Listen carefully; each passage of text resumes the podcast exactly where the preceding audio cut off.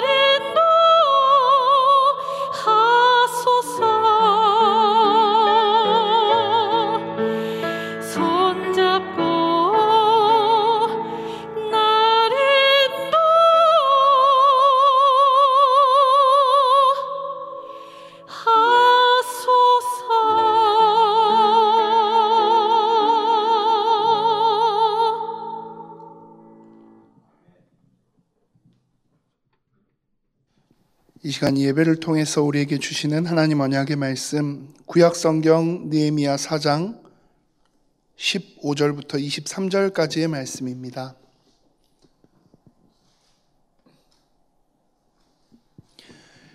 구약 성경 느헤미야 4장 15절부터 23절까지의 말씀 제가 봉독합니다.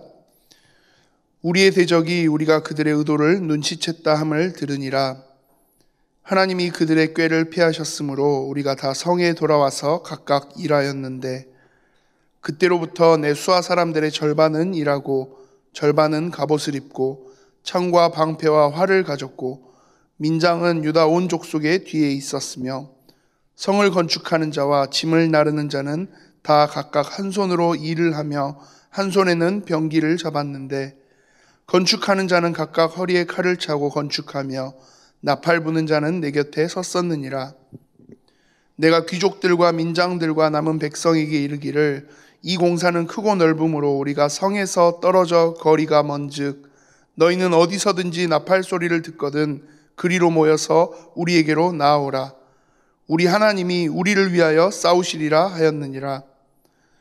우리가 이같이 공사하는데 무리의 절반은 동틀 때부터 별이 나기까지 창을 잡았으며 그때 내가 또 백성에게 말하기를 사람마다 그 종자와 함께 예루살렘 안에서 잘지니 밤에는 우리를 위하여 파수하겠고 낮에는 일하리라 하고 나나 내 형제들이나 종자들이나 나를 따라 파수하는 사람들이나 우리가 다 우리의 옷을 벗지 아니하였으며 물을 기르러 갈 때에도 각각 병기를 잡았느니라. 아멘. 우리 하나님이 우리를 위하여 싸우시리라 제목으로 담임 목사님 말씀 주시겠습니다. 오늘 주의 날 어, 함께 예배하는 어, 중요한 시간 어, 그리스도 이름으로 여러분들 진심으로 축복하고 환영합니다. 또 오늘 영상으로 오늘 지금 예상키는 오늘 20일 주일까지 비대면으로 예배하게 되고 소망하기는 이번 주가 지나면서 수요일부터는 그래도 2단계면은 50명까지는 이제 본당 또 이렇게 100일로 또 다른 우리 공간에 이렇게 들어올 수 있어서 그렇게라도 예배할 수 있는 시간들이 되면 좋겠습니다. 어, 계속해서 지금 코로나 상황들이 이렇게 저렇게 어, 계속 또 확진자가 또 많이 생기기도 하고 조금 더 줄기도 하고 그러면서 지금 예배 상황들이 이렇게 이렇게 변하게 됩니다. 어, 오늘 본문의 20절에 보니까 어, 중요한 시간표가 되어져서 나팔을 불 때 다 모여라. 여러분들 교회가 어, 필요한 상황들을 예상하고 또 이렇게 시에서나 국가에서 이렇게 상황들이 되어졌을 때 여러분들에게 카톡이나 뭐 문자나 모든 것들로 알려드리면 언제든지 어, 또 예배할 수 있는 어, 자세를 취하시고 또 함께 예배당에 와서 예배할 수 있는 그런 시간들이 되기를 소망합니다.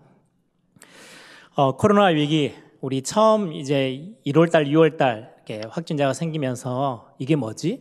뭐 이렇게 어, 생각하면서 곧 끝나겠지라고 예상을 했는데 그 예상을 뒤엎고 벌써 몇 개월째 어, 계속해서 반복되어지면서 어, 확진자가 더 많이 생겼다가 또 줄었다가 막 이렇게 하면서 예배에 굉장히 많은 어려움들을 당하고 있습니다. 이제는 다들 이제 생각이 언제쯤 끝날 수 있을까? 그러면 어, 다시 예전처럼 돌아갈 수 있을까? 많은 전문가들이 이야기를 합니다. 예전처럼 돌아가기가 힘들 거다. 그러면 코로나 시대를 지나가고 그 다음 오는 시대는 어떤 모습으로 우리가 어, 대처를 해야 되고 어떤 모습이 우리에게 다가올까? 굉장히 예측 불허하고요. 어떤 상황들이 벌어질지를 아무도 상상할 수 없어서 다들 불안해하고 어, 두려워하고 어, 염려하고 또 그렇게 할 수밖에 없는 거죠. 굉장히 당황스럽고 어, 암담한 상황들을 지금 겪고 있습니다. 이것뿐만 아니라 실제 사업하시는 분들, 뭐 자영업자들이나 어, 실제 직장 생활 하시는 분들도 마찬가지고 또 학생들은 지금 입시를 준비하고 있는 학생들뿐만 아니라 학업하는 학생 모두가 다 상황들이 어떻게 될지를 예측하기가 힘들어서 어려움을 당하고 어, 당황스러워하고 많이 힘든 과정 가운데 있습니다. 코로나 시대를 지나가면서 그리고는 이런 어떤 굉장히 어렵고 위기라고 말하는 시대 그리고 굉장히 상황들이 자꾸자꾸 예측하기 힘든 쪽으로 방향이 바뀌니까 어떻게 해야 될지 몰라서 굉장히 많은 두려움에 휩쓸려 있는 그런 상황 속에서 많은 사람들이 걱정합니다. 우리 어떻게 살아야 되지?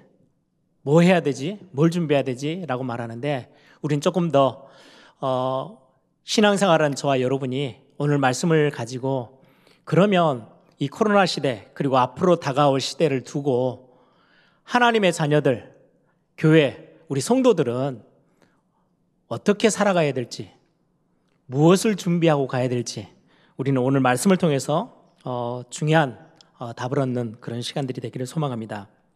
저는 참 감사한 게 우리는 많은 사람들은 세상 사람들이 그렇잖아요. 점치러 가는 이유가 미래가 불안하니까 갑자기 다가오는 문제가 생기거나 어려움이 다가오거나 위기가 다가오면은 어떻게 해야 될지 모르기 때문에 좀 앞서 알 수 있으면 좋겠다. 뭐 이렇게 해서 점도 치러 가고 하는 거잖아요. 근데 우리는 너무 감사하게 하나님이 미리미리 말씀을 다 주셨어요. 그래 고린도전서 10장 11절의 말씀처럼 이전에 성경에 기록한 이 말씀들 또 성경 안에 많은 사람들 하나님의 사람들이 경험했던 그 많은 일들은 우리에게 본보기가 된대요. 그리고 말세를 살아가는 우리에게 중요한 깨달음을 주시기 위해서 미리 앞서 하나님이 변치 않는 하나님의 언약의 말씀을 우리에게 허락하셨거든요. 그래서 오늘 이 본문을 통해서 오늘 우리는 지금 니에미아서를 계속해서 보고 있습니다. 니에미아서를 보는 중에 저는 참 감사한 게 니에미아가 경험하고 있는 지금 그 상황들과 우리가 지금 경험하는 상황들이 다르지 않아요. 2500년 전 니에미아가 지금 예루살렘 성벽이 다 무너져 있는 상황 가운데 성벽을 재건해야 되겠다라고 하는 그 상황에 대적들이 지금 다가오죠. 굉장히 불안에 떨 수밖에 없는 상황들 속에 있는 지금 맞닥뜨려 있는 이 상황과 지금 여러 가지 코로나나 우리가 예측하기 힘든 상황들 속에서 많은 위기 의식을 느끼고 어려움을 당하고 두려워 떨고 있는 지금의 현실 이게 다르지 않다라는 거예요. 그러면 이 상황 속에서 니에미아와 그 시대를 살던 위기를 만난 그 하나님의 백성들이 어떻게 승리했고 어떤 응답들을 가지고 어떻게 현실 속에서 흔들리지 아니하고 하나님의 응답들을 확인했는지 우리 말씀을 통해서 본보기로 삼고 우리의 답으로 우리의 지금의 상황에 우리의 실제적인 신앙생활의 답으로 붙잡아야 되겠죠. 어, 니에미아 상황들을 한번 니에미아 시대 상황들을 한번 보세요. 굉장히 두렵고 당황스러운 상황입니다. 이스라엘 백성들은 참 착각을 했어요.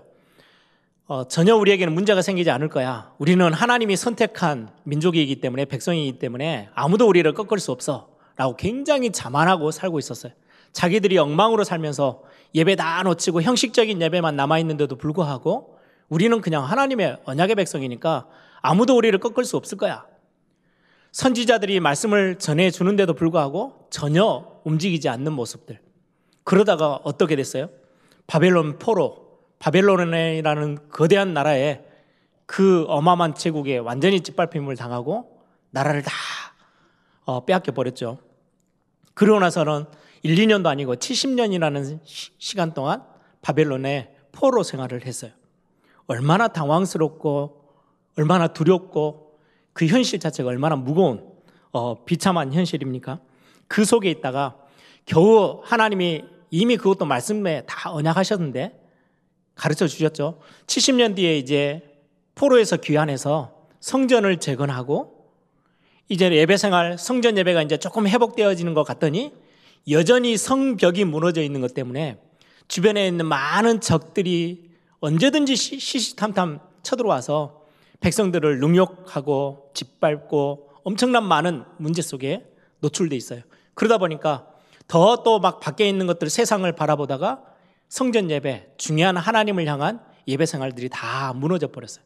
지금 그 상황 속에 고난당하고 능력당하고 있는 그 현실을 니에미아가 알고 기도하면서 중요하게 성벽을 쌓아야 되겠구나. 하나님의 백성들을 위해서 하나님의 나라를 위해서 우리 예배 이 중요한 것들을 빼앗기지 않으려면은 성벽을 재건하고 성문을 다시금 새롭게 해야 되겠다. 그렇게 해서 시작된 그 내용이 오늘 리에미아서에 있습니다. 이들이 얼마나 어, 성벽을 쌓기 위해서 준비하고 있고 이제 막 시작하는데 또 엄청난 두려움에 또 휩쓸려요. 오늘 본문에도 보니까요. 니에미아 4장 12절에도 보니까 10번이나 니에미아를 찾아오고 지금 성벽 재건을 공사하고 있는 사람들을 찾아와서요. 집에 있는 성벽을 쌓고 있으니까 밖에 떨어져 있는 가족들은요. 적들이 지금 대적들이 쳐들어온다. 우리에게 싸움을 걸어온다. 우린 그러면 어떻게 대적하지? 힘 있는 사람들은 지금 전부 다 성벽 쌓는 일에 다 가 있는데요. 그래서 열 번이나 찾아와서 거기 있을 일이 아니고 지금 성벽 쌓는 게 중요한 게 아니고 우리 지금 가정이 다 무너지게 생겼는데 우리 집에 지금 적들에게 지금 공격당하게 생겼는데 빨리 돌아와, 빨리 돌아와. 열 번이나 두려움에 떨면서 가족들을 찾아갔던 사건들이 기록되어 있고요. 또 14절에는 아예 니에미아가 그렇게 고백하죠. 내가 돌아본 후에 일어나서 귀족들과 민장들과 남은 백성들에게 말하기를 너희는 그들을 두려워하지 말고 왜요? 지금 백성들이 그 대적들 앞에서 엄청나게 두려워 떨고 있어요. 상황이 긴급하게 돌아가고 있어요. 그런 상황에 두려워 떨고 있는 이스라엘 백성들, 지금의 상황들도 마찬가지예요. 많은 성도님들의 모습, 저는 뉴스를 볼 때마다 아, 우리 성도님들도 그런 분들이 계시겠지. 계속해서 지금 뭐 국가에서 뭐 재난지원금을 어떻게 해야 된다, 막 이런저런 것들 때문에 야당, 여당이 엄청나게 싸우잖아요. 근데 그 내용 말고 그 속에 있는 실제는 실제로 성, 저 많은 국민들이 어렵다는 거예요. 사업하는 자영업자들 너무 힘들고요. 폐업하는 사태들이 너무 많이 일어나는 게 뉴스에서 계속해서 나오고 있고 그럼 직장 생활하는 사람들은 안전하느냐? 그것도 아니에요. 직장을 잃고 일거리가 없어져서 힘들어하는 사람들도 너무 많고 이것저것 많은 일들이 있는데 학생들은 학생들대로 어려움을 당하고 가정은 가정대로 많은 어른들은 어른대로 아이들은 아이들대로 위기 가운데 있음을 우리는 뉴스를 통해서 계속해서 보게 됩니다. 그 정도가 아닙니다. 교회도 위기를 당하고 있어요. 이런 상황에 접하면 누구든지 두려움, 당황스러움, 굉장히 암울한 그런 상황들을 어, 느낄 수밖에 없는 거죠. 지금 니에미아 시대 때 그리고 그 바벨론 포로 시대 때 그 이후에 경험하고 있는 특히 하나님의 일 이제는 성벽을 쌓아서 제대로 정말 하나님의 백성들을 보호하고 지키는 예배를 지키는 일을 해야 되겠다. 올바른 일을 시작했는데도 대적의 공격들이 시작돼요. 얼마나 당황스러운 일이에요. 이런 상황에 우리는 어떻게 해야 됩니까? 성경은 정말 중요한 답을 주거든요. 이때 오늘 제목에 있는 것처럼 제가 본문의 4장 20절에 있는 어, 구절을 제목으로 정했어요. 우리 하나님이 우리를 위하여 싸우실 것이다. 하나님의 백성들에게 하나님은 처음부터 주신 언약이었어요. 나는 너의 하나님이고 너는 내 백성이야. 내가 너와 함께 할 거야. 네가 어디로 가든지 내가 너를 지킬 거야. 오늘 우리가 당하는 많은 어려움들, 개인적으로 사업하시는 분들, 직장 생활하는 분들, 가정적으로, 개인적으로 여러 가지 문제들, 특히 교회적으로 위기를 당하고 있는 이 시대, 우리는 절대 놓치지 말아야 될 첫 번째가 하나님의 언약을 기억하는 거예요. 상황을 먼저 보기보다 상황을 붙잡기보다 하나님이 우리에게 주신 언약을 분명히 붙잡는 거 가장 중요한 부분이죠. 우리에게 두려움이 찾아오는 거는요. 믿음이 없어서가 아니에요. 상황 자체가 힘든 상황이에요. 두려움은 이상한 감정이 아니에요. 어느 누구든지 성경의 히브리서 11장에 믿음의 사람이라고 우리에게 굉장히 드러내서 본이 되게 했던 그 인물들도 두려움은 똑같이 경험했어요. 당황스럽고 힘들고 암울한 상황 속에서는 두려움이 느껴질 수밖에 없죠. 여러분, 아브라함을 보세요. 본토 친척 아비 집을 떠났어요. 그때 당시에는 부족 어, 사회니까요. 떠나서 다른 땅으로 들어간다? 그러면 땅을 침범하는 것 때문에요. 싸움을 거는 거고 전쟁을 걸어오는 거와 비슷한 거예요. 그러니까 굉장한 위기를 가지고 상황들을 가지고 지금 가나안 땅으로 들어가는 거거든요. 굉장히 쉽지 않아요. 그래 아브라함의 삶을 창세기 때 쭉 보면 굉장히 두려움 앞에 조그만한 가뭄이 하나 들고 어려움이 찾아와도 애굽으로도 내려가고 이 사람에게도 의지하고 저 사람에게도 의지할 수밖에 없는 그런 위기의 상황 있었죠. 아브라함도 당연히 그런 어떤 힘든 상황, 예측하지 못하는 상황 속에 두려워했던 때가 있었어요. 뿐만 아니라 야곱도 보세요.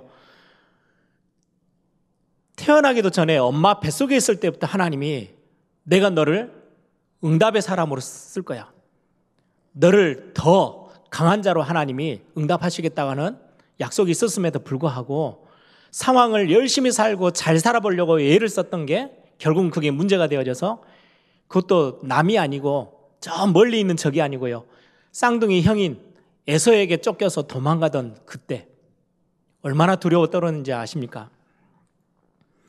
요셉 때 마찬가지죠. 노예로 형들에게 노예 상인들에게 팔려서 노예로 애굽까지 끌려갔을 때 그 노예 생활하면서 모세는 그 왕궁에서 그 화려한 삶이 아닌 이제는 도망자로 살인자로 낙인 찍혀서 광야로 내몰렸을 때 여러분 다윗은 골리앗 앞에 섰을 때는 두려워하지 않았어요. 그런데 나중에는 사울이 자기를 죽이려고 왕 자리를 뺏기지 않으려고 사울이 군대를 일으켜서 다윗을 잡으려고 쫓아다녔죠. 그때 얼마나 두려워 떨었는지 성경은 말씀하고 있어요. 여러분, 그때마다 절대로 놓치지 마셔야 되는 거. 하나님이 먼저 주신 우리에게 확실하게 주신 언약들이 있어요. 아브라함에게도 말씀하셨어요. 내가 너와 함께 할 거야. 너를 축복하는 자 내가 축복하고 너를 조조하는 자 조조하고 내가 너를 가나안 땅에서 완전한 믿음의 조상 최고의 응답의 사람으로 하나님이 쓰시겠다고 너로 말미암아 열방이 복을 받게 하는 그 응답 속에 쓰겠다고 하나님이 말씀하셨어요. 약속하신 거거든요. 우리는 굉장히 당황스럽고 위기의 순간, 두려움의 순간에 앞에 설 수 있어요.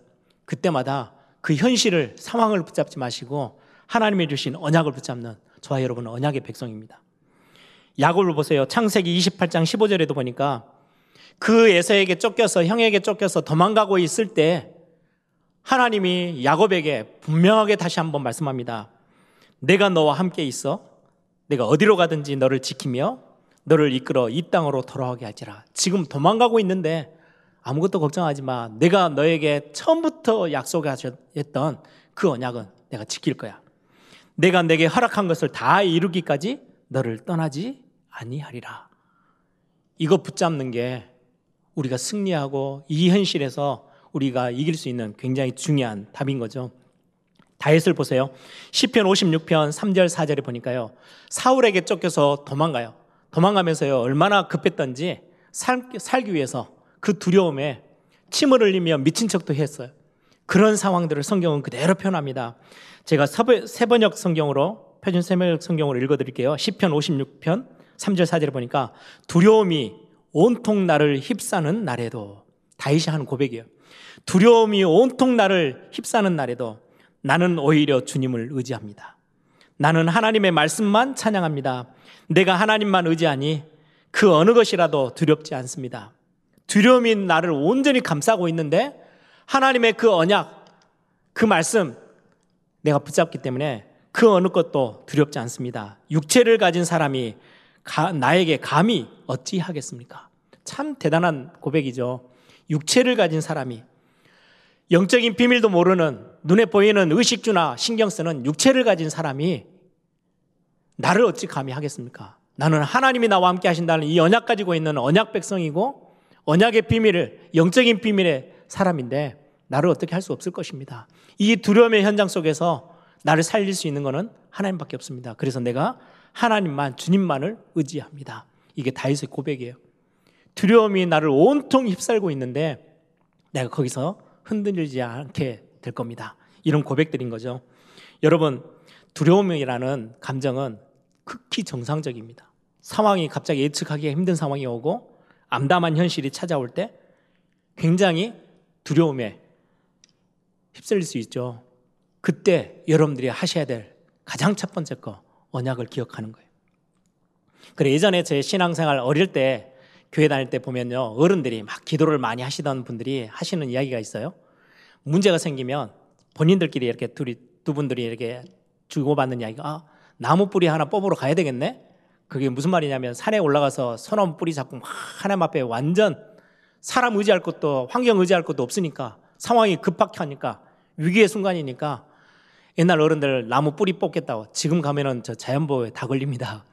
막 하나님 앞에 매달려서 기도한다는 말이죠. 어, 나무 뿌리 하나 뽑아야 되겠네. 그 말은 기도해야 될 시간표네. 뭐 이런 이야기들이에요.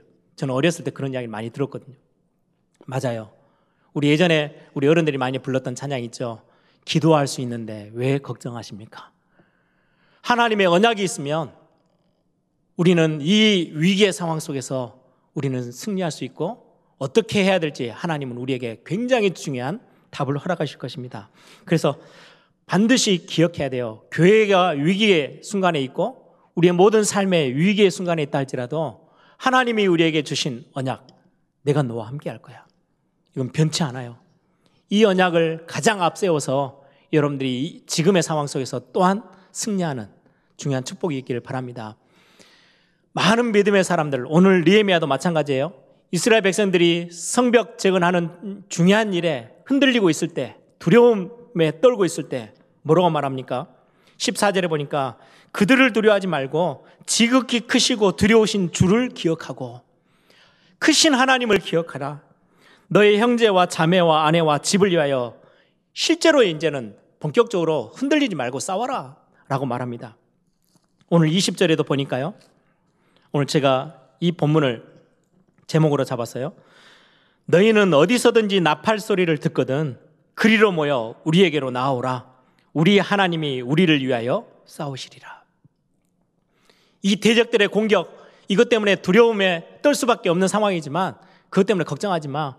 하나님의 백성들, 특히 성벽을 쌓고 성전 예배를 지키고 하나님의 나라를 세워나가는 이 일에 우리를 위하여 우리 하나님이 싸우실 거야.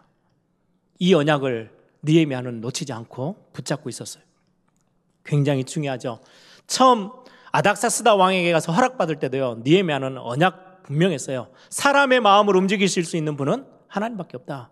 그래서 가장 먼저 그 언약 속에서요. 하나님께 엎드렸던 느헤미야.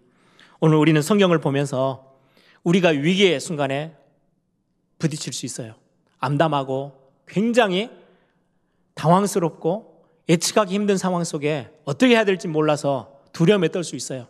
그때 여러분들 가장 첫 번째로 기억하세요. 하나님의 언약을.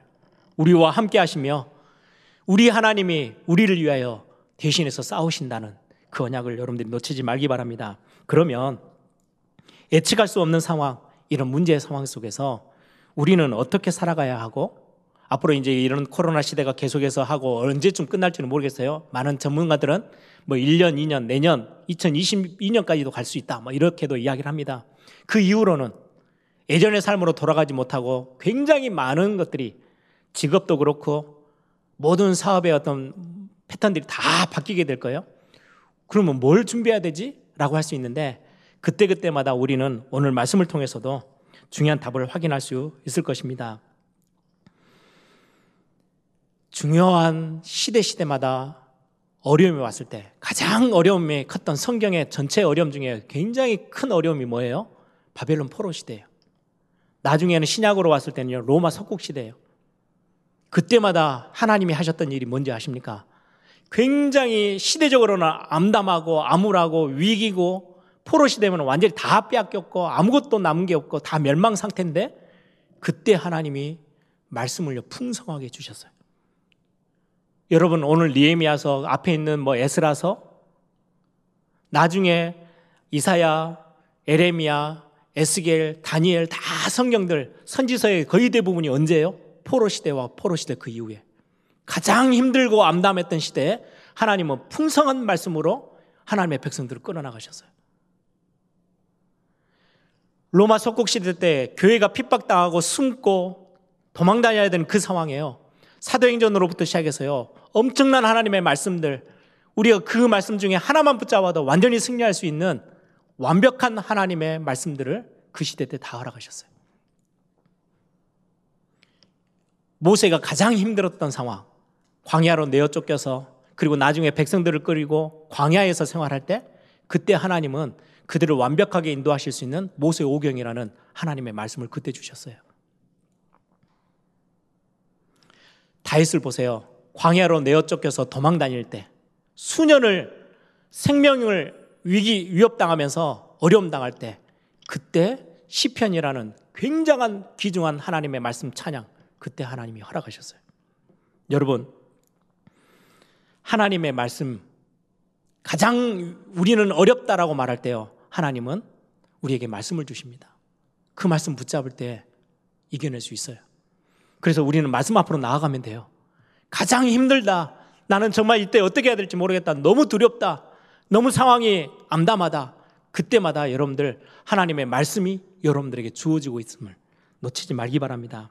어떨 때는 낙심될 때도 있고요. 걱정되고 너무 어려우니까 그때마다 여러분들 놓치지 마세요. 언약을 놓치지 말고 이 언약은 어디에 기록되어 있어요? 말씀을 통해서. 그래서 에스겔서 37장 5절에 보니까 그 에스겔에게 하나님 보여주셨던 환상, 마른 뼈다귀가 완전히 다 골짜기에 널려 있을 때 너무 비참한 상황이에요. 전쟁터가 있었죠. 거기에서 수많은 사람들이 전쟁에 다 죽고 마른 뼈만 남아 있는 그 상황, 너무나도 암담한 상황인데 그때 하나님이 에스겔 선지자를 통해서 하신 말씀입니다. 주 여호와께서 이 뼈들에게 이같이 말씀하시기를 내가 생기를 너희에게 들어가게 하리니 너희가 살아나리라.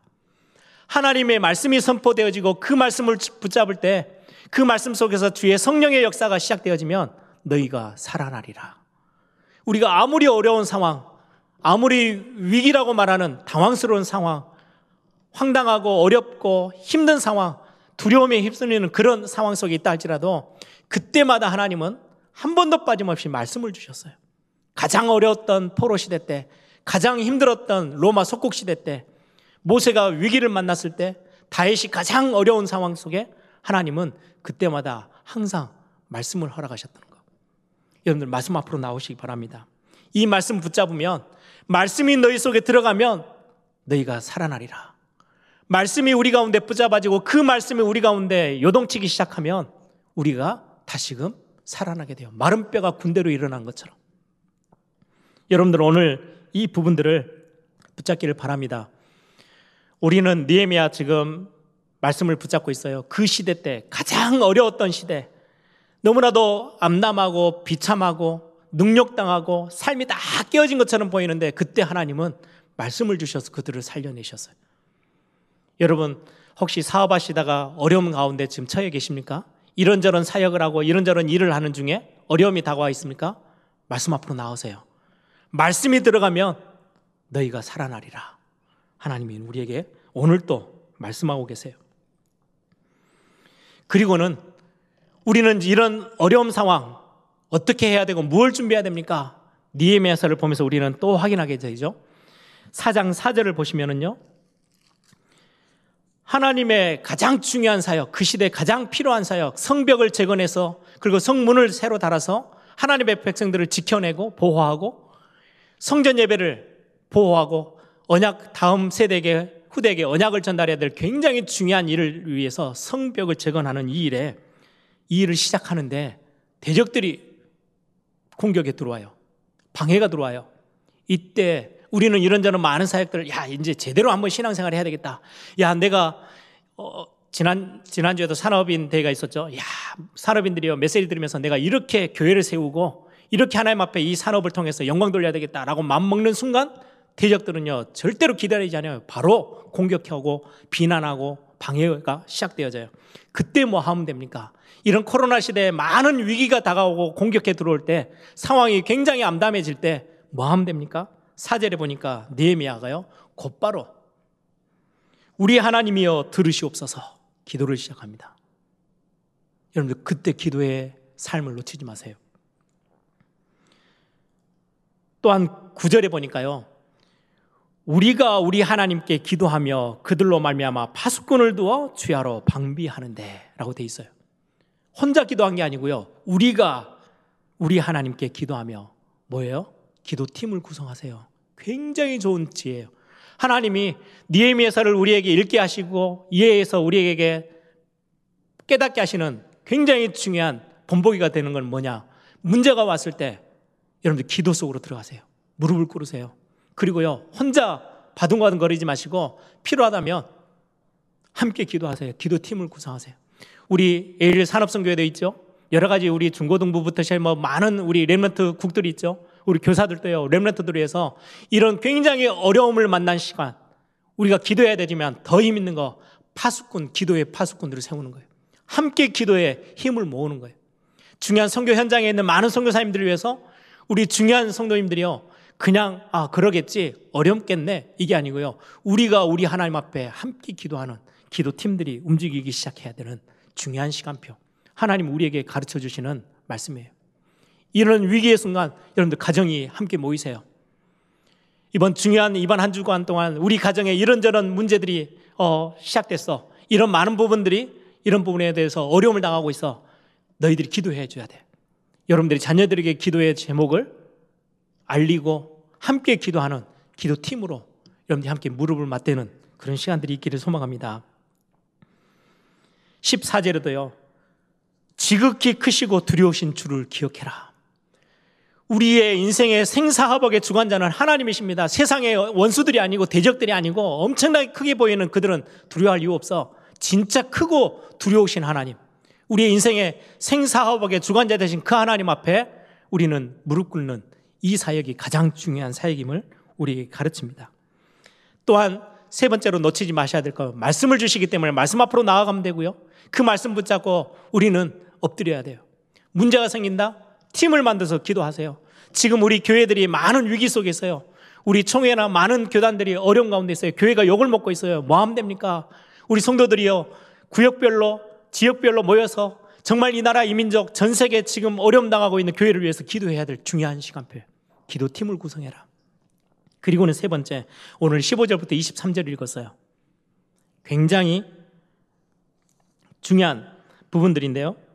16절부터 보면 그때로부터 내 수하 사람들의 절반은 일을 하고 절반은 갑옷을 입고 창과 방패와 활을 가졌고 민장은 유다 온 족속에 뒤에 있었으며 성을 건축하는 자와 짐을 나르는 자는 다 각기 각각 한 손으로 일하고 한 손에는 병기를 잡고 무기를 잡고 있는 거죠.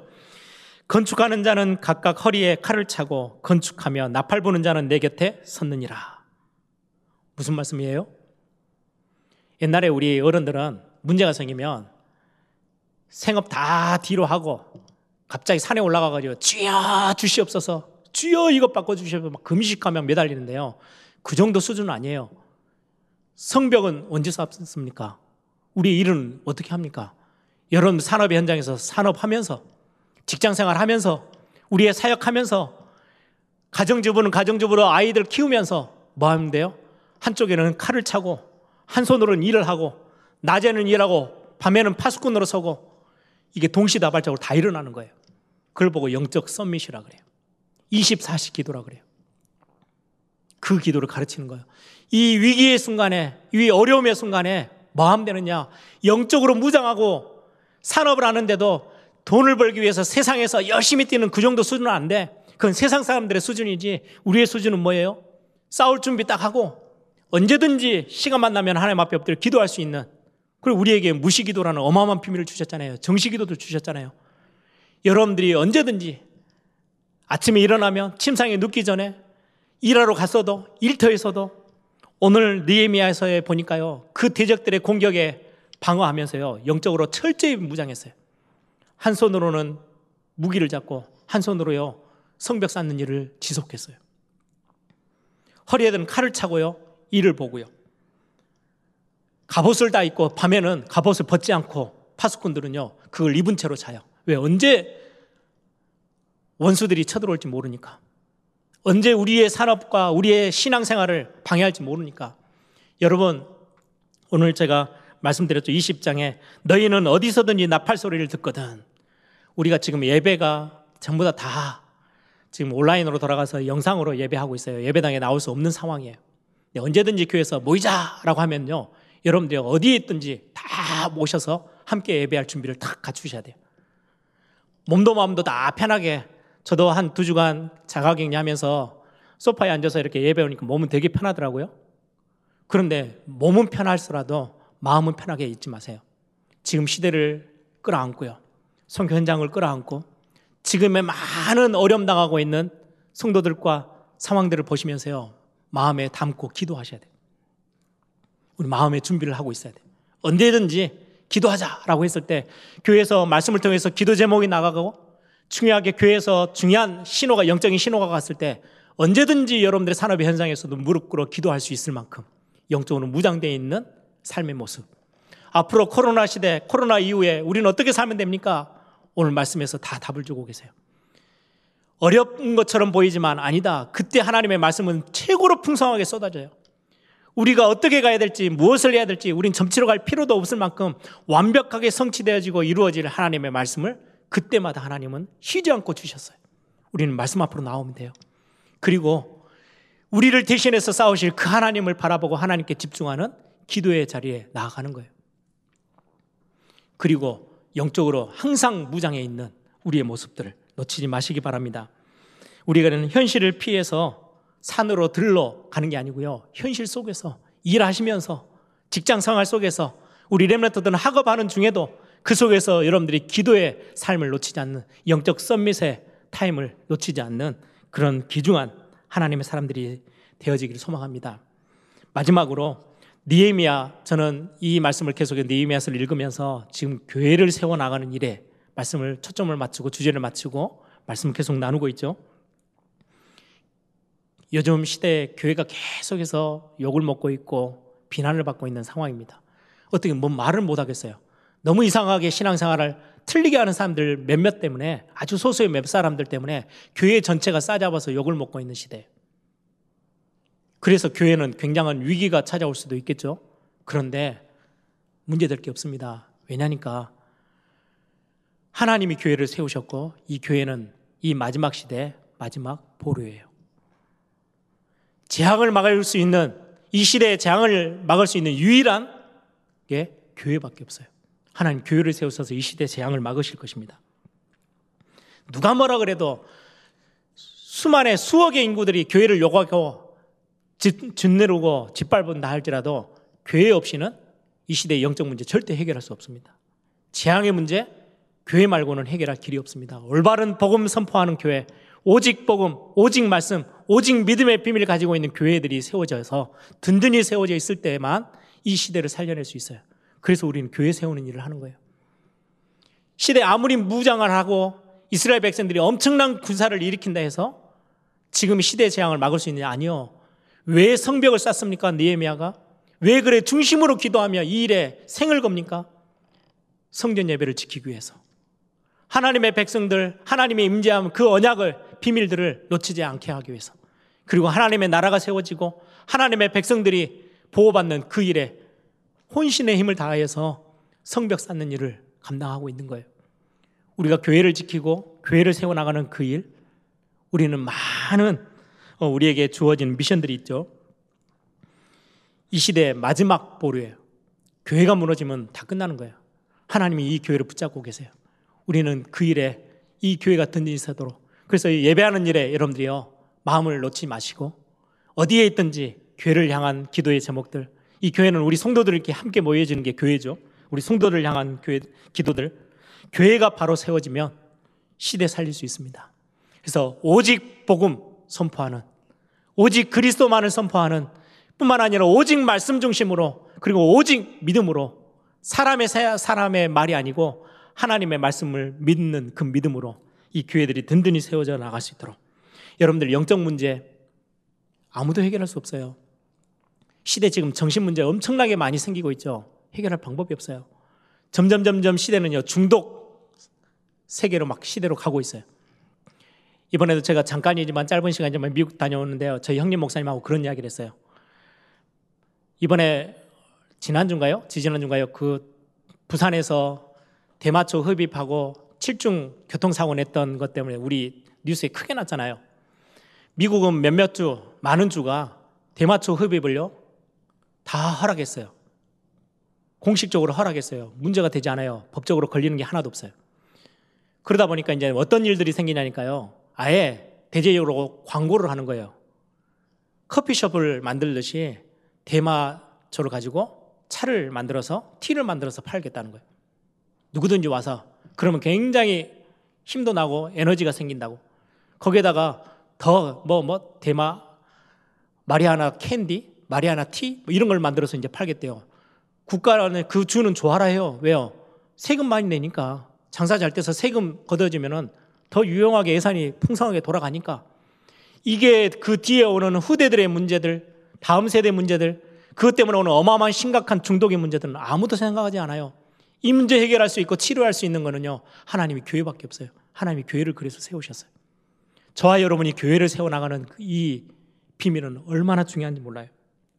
그래서 우리는 중요하게 예배 회복하고 말씀 앞으로 모든 성도들이 나올 수 있도록 우리는 교회를 든든히 지키고 세우는 이 사역 우리 놓치지 말아야 되겠습니다. 많은 일에 굴곡이 있어요. 공격도 올 겁니다. 방해도 있습니다. 비난도 있을 수 있어요. 그러나 절대 변치 않는 게 하나 있어요. 교회가 올바로 서야 시대를 살릴 수 있어요. 우리 성도들이 복음 앞에 실제로 무장되어지고 하나님이 주신 새 은혜와 새 힘을 얻어야만 이 시대를 살릴 수 있다라는 거. 그래서 우리 성도들을 보호하고 성도들이 예배 가운데서 이 중심 놓치지 않도록 지켜내는 거. 이게 교회가 감당해야 되고 우리 중직자들과 모든 제자들이 함께 마음을 합쳐야 될 시간표입니다. 그래서 20절에 말씀하신 것처럼 하나님은 우리를 위해서 싸우실 거예요. 우리가 중요한 시간표에 여러분들에게 말씀을 통해서 교회에서 모이자, 기도하자, 말씀을 붙잡고 진짜 하나님 앞에 언약 붙잡고 영적으로 싸울 준비를 하자라고 선포할 때마다 여러분들이 그 소리에 그 나팔 소리에 민감하게 반응하고 함께 기도하며 함께 언약의 어, 중심에 서는 그런 축복들이 있기를 소망합니다.